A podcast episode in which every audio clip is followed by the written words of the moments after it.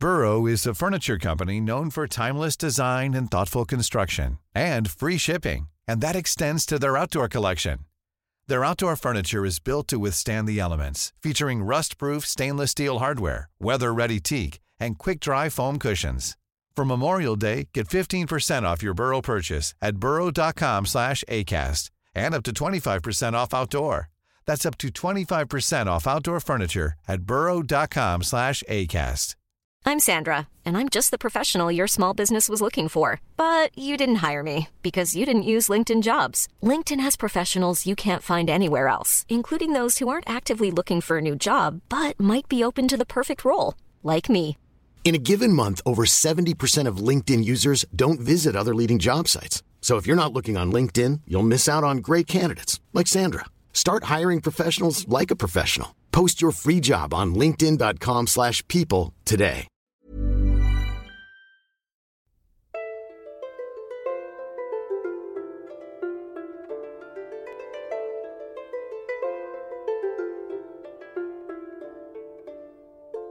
Hello and welcome to the Renaissance English History Podcast, part of the Agora Podcast Network. I am your host, Heather Teysko, and I'm a storyteller who makes history accessible because I believe it's a pathway to understanding who we are, our place in the universe, and being more deeply in touch with our own humanity. In this episode, we're going to talk about Catherine Parr and how she managed to evade a sticky situation with Henry when his feelings against her could have gone sour very quickly, and also how the perceptions of her are changing, especially with the new movie that is out, Firebrand. Um, people are starting to see her differently. I remember when I first read my very first history book on Tudor history back in 1996, Alison Weir, Six Wives of Henry VIII um, she was, you know, portrayed as like the nursemaid and the one who got to take care of Henry and his dotage and everything like that. And, you know, we're starting to see her in a bit of a different light and reclaim her sort of gumptiousness and her bravery and all of that. So, all good. Before we get started, though, your reminder about TudorCon. So, TudorCon talk now. Of course, you know TudorCon is happening September 8th through 10th in Lancaster County, Pennsylvania.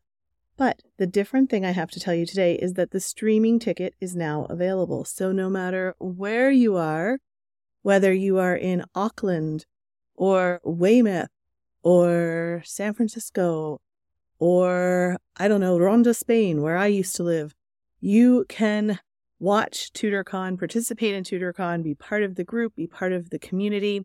There's awesome digital goodie bag that you get uh, on the first day, just like when people register, they get their little swag bag. You will get your own digital goodie bag on the day of uh, when it starts. You will be able to watch all of the talks live. They will all be recorded, and you will also get the recordings and the transcripts as well. So you can watch live, or you can also watch whenever it works for you. So englandcast.com slash tudorcon online englandcast.com slash tudorcon online to grab your tudorcon ticket. All right. So let's talk about Catherine Parr. Of course, there's the very famous story that many of us have heard of how she nearly met a similar fate as Anne Boleyn and Catherine Howard. Um, the brief rundown is was 1546. The conservative court faction which was led by Stephen Gardiner, Bishop of Winchester, and Thomas Wriothesley, England's Lord Chancellor, were planning to strike against Catherine. They kind of exploited Henry's annoyance with her outspoken nature to get his approval to issue a warrant for her arrest on charges of heresy. A friendly courtier tipped her off about the plot, which of course made her very nervous she was able to get to Henry, which was, you know, something that it seemed like the wives, when wives were in trouble or anybody was in trouble, if they were able to talk to Henry, they could usually sort things out. That was one reason for keeping Anne Boleyn apart from him and not letting messages go through because he was so changeable that if somebody got to him, he would be like, oh, yeah, that makes sense. And so Catherine was lucky enough to get to him She smoothed things over with this famous story about how she said she just wanted to learn from his wisdom and she was just engaging in debate and offering different viewpoints because she wanted to distract him from his physical discomfort and his pain. And of course, then there's the funny story about how this reconciliation did not reach Lord Wriothesley in time, and he arrived with armed guards to arrest Catherine while she was taking a walk with the king. And the king, in turn, made a big deal out of scolding him and dismissing him, and the plot was foiled. So that is the brief story of Catherine Parr's brush with the tower and potentially worse. So let's talk about Catherine Parr. She was born in 1512. She didn't have the privilege of a royal upbringing, and yet she was a very successful queen consort from 1543 to 1547. She also served as a regent when Henry was away in France fighting his last battle in, in Boulogne. And actually, the only other wife who had ever been given that position was, was Catherine of Aragon, also when Henry was fighting in France. So that was a, a pretty special distinction that she had. She was, of course, a dedicated wife. She was a good stepmother. She built bridges between people. She was also a force to be reckoned with. She was a woman of profound spiritual intensity, and she had very passionate religious and personal beliefs. And yet, it's interesting that, you know, compared to Anne Boleyn or Catherine of Aragon, there's not this sort of same fascination with Catherine Parr she often gets relegated, like I said, to this role of nursemaid. And also, that period during Henry's reign doesn't seem to be as popular. The there's the kind of cascade of intense personal, political, and religious events that characterize the first three decades of Henry's rule, and that has left an indelible mark on our perception of the era, overshadowing interest in the later years. And our understanding of Catherine has been shaded by the known facts about Henry's health, which, like I said, caused many people to sort of undervalue her influence, showing her as a caregiver. Historians now are starting to dig deeper and look at her story again and show us the other side of Catherine, introducing us to a vivacious, intelligent woman with a fondness for luxury, dance, music. She enthusiastically participated in and championed religious reform. She was an academic. She was the first English woman to write and publish her own works under her own name. And of course, she had a profound influence on her stepchildren's lives and perspective. So, Catherine Parr's family was actually very involved in the court life of young Henry VIII. Her father, Thomas, was an insider in the king's circle. Her mother, Maud, was a dear friend and lady in waiting to Catherine of Aragon. And her uncle, William Parr, held the position of chamberlain in the household of Henry's illegitimate son, Henry Fitzroy, Duke of Richmond. At 17, Catherine walked down the aisle with Sir Edward Burgh, but Edward's death in 1533, four years later, ended the union. A little over a year later, she married again twice widowed John Neville, Baron Latimer, a member of the powerful Neville family from the north. And she had now ascended to a position of prominence and sway. She was, you know, in her early 20s at that point. The loyalty of the Latimer family was put to the test during the 1536 rebellion, the Pilgrimage of Grace, which sparked in Yorkshire before spreading across the country, especially in the north. Catherine had experienced firsthand the chaos of religious insurrection when a mob of religious dissenters pillaged their home and kidnapped Latimer, her husband, hoping to pressure him into supporting their cause. They even went so far as to hold Catherine and her stepchildren hostage at Snape Castle, threatening to slaughter the family if Latimer refused to fall in line. This must have been petrifying for her. Can you imagine? She was still very young in her early to mid 20s, being held hostage with her stepchildren while her husband's away, this kind of mob holding her. The threats never materialized into violence. Latimer found it wise to make frequent appearances at court with Catherine to demonstrate their unwavering loyalty to the crown. Probably a very good move on his part. They were married for almost 10 years, but then his health took a downturn towards the end of 1542. And by February 1543, just a month before his death, Henry emerged on the scene as a prospective suitor. Henry, the king, was now in his 50s, two decades older than Catherine. And this is the part that gets complicated because she had already given her heart to Thomas Seymour, the dashing Thomas Seymour, a charmer, the brother of Jane Seymour, Henry's third wife. The two were already envisioning a shared future once Latimer was out of the picture. Yet at this point, Henry was set on winning the beautiful Catherine to be his wife. He saw her as the sort of buy one, get one, buy one, get everything. She would be his queen. She would also be his partner in his interest. She could be a, a love interest. She could also be a wife and she would provide a motherly love to his children. And also, he probably hoped to have more children with her as well because she was young enough that she still could have had children. So, this sort of determination, this his wooing of her, uh, sort of put an end to the relationship between Catherine and Thomas. And she saw her duty to step up and to engage in the relationship with Henry. So they were married in July of 1543, witnessed by Henry's three children, Edward, Mary, and Elizabeth.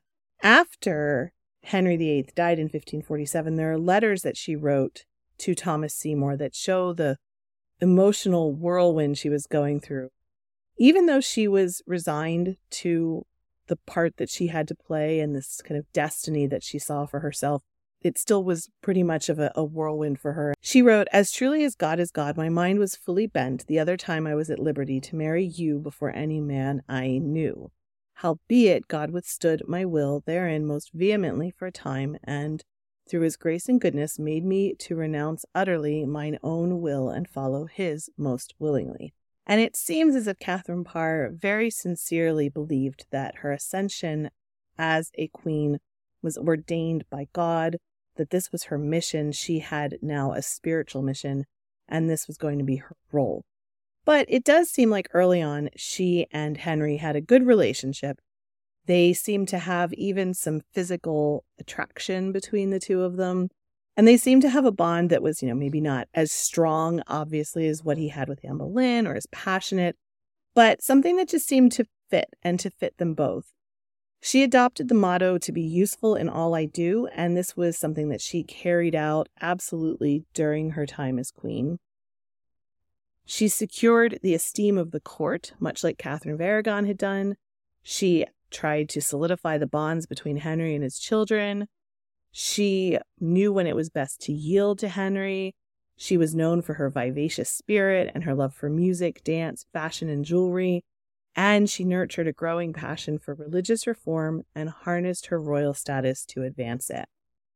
Her private quarters at court were transformed into a space where lively theological discussions took center stage.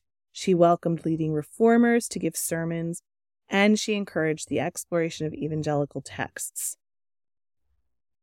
In her belief, the scriptures were the sole authoritative text for the Christian faith, and in 1544 she released an English translation of Latin Psalms under the cloak of anonymity. There was a very positive response to this, and Henry apparently trusted her, as illustrated when he named her regent, encouraging Catherine to continue her work.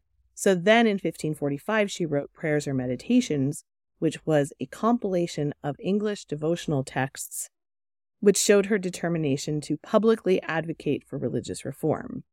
But as Henry's reign was waning and there was this sort of struggle for power over who was going to take over once he passed, there were these deep political factions and policy turned increasingly unpredictable. Plus, the king was often uh, back and forth, hot and cold, and politics would shift according to his whims. The conservative factions at court were doing their utmost to reclaim whatever religious authority they could muster and Catherine became a target when her religious views began to echo beyond her private chambers. She loved having the opportunity to talk politics with her husband, to talk about theology. Of course, Henry was very learned in this kind of stuff. We forget how he had had this strong education, this strong humanist education, He was very interested in, in all of this. So they would have these deep discussions, and she would frequently advocate for him to pursue the path that he had started when he severed ties with Rome to wed Anne Boleyn. Of course, that had been 14, 15 years before, and since then there was a lot of backing and forthing. If you listen to my episodes I did on the Reformation, during Reformation Month in October 2017, the 500th anniversary of the Reformation. I did a couple of episodes, and there were there were a lot of changes under Henry in that in the in the late 1530s and 1540s, where one side would gain ground, and so there were things put into doctrine, and then the other side would gain get ground, and things would t- be taken out, and at this point, Henry was executing Catholics as well as Protestants kind of equally. And actually, Catherine's story is linked with Anne Askew, which we'll talk about in a little bit as well. So it was really hard to tell who was in charge and who, you know, where the king stood with all of this kind of stuff. So having all of these discussions was definitely a misjudgment on her part. Henry's stand against the papacy was primarily politically motivated. But he was, of course, fundamentally conservative in his religious beliefs, and he did not have the patience to be, you know, lectured on this type of thing. His growing annoyance gave the conservative faction the opening that they needed to move against Catherine and her circle until finally Catherine herself was warned that an arrest warrant sanctioned by the king had been drafted against her. This was a crisis, obviously, and the strategy that she adopted saved her life. She found Henry, she looked for him, she found him, and, you know, she was just having a discussion with him, and then they started veering into the direction of religion. And she didn't engage in the debate, but instead she withdrew. And she admitted that her views were mostly those of a humble woman, and it was more fitting that she should let herself be guided by her husband, a prince of excellent learning and wisdom, and she said that she thought Henry maybe misunderstood the liberty that she had taken when she was debating with him, saying that she only ever entered into these discussions to learn from him and to hope that they might serve as a diversion from his ailments and his discomfort. By the time that conversation ended, she had struck all the right chords, and she and the king had reconciled. But the king's council didn't realize this, and so they burst in on the royal couple the following day, planning to arrest her, and they were met with a harsh rebuke from Henry in full view of all of the court. So, thus, in a very public manner, Henry reaffirmed his authority over his wife and his counselors. Catherine Parr's brush with heresy charges was actually part of a larger plot connected to the fate of Anne Askew. This link was particularly manipulated by the conservative faction at court to try to destabilize Catherine and her influence. So Anne was an outspoken proponent of the Protestant Reformation and was known to have connections with some of the ladies at Catherine Parr's court. She was arrested and tortured. She's racked. I think she is the only woman ever to have been recorded as being racked in the Tower. And she was eventually executed for heresy in 1546. Some historians have said that these harsh measures against her were partly intended to intimidate the Protestant faction at Henry's court, including Catherine Parr. When Askew was arrested and tortured, her interrogators attempted to extract a confession implicating Catherine Parr and other ladies of the court as fellow heretics. Although Askew is known to have resisted these efforts, it was a very dangerous situation for Catherine, who had been vocal about her own Protestant sympathies.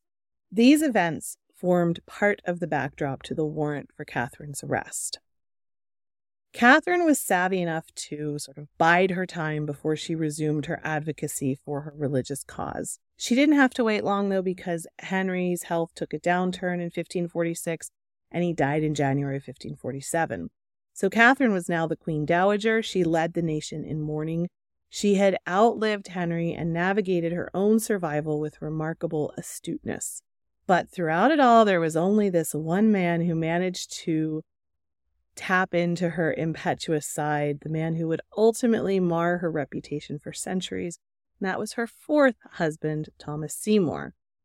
We don't know exactly when Catherine and Thomas got married, But their union brought up a big scandal at court and strained her relationship with her stepchildren, especially Princess Mary, because the mourning period was cut so short. There are letters back and forth between Mary and Elizabeth about how do they each feel about all of this. And, you know, it was hard for them. I can imagine their dad just died and their stepmother's getting married right away. And it must have been kind of tricky. And especially Mary idolized her father in many ways, despite what he had done to her mother. So, and I'm not a psychologist, so I'm not going to try to analyze that. But between Catherine being a Protestant and then remarrying so quickly, Mary was not a fan. And sadly for Catherine, her life post Henry wasn't as happy as she might have imagined that it would have been.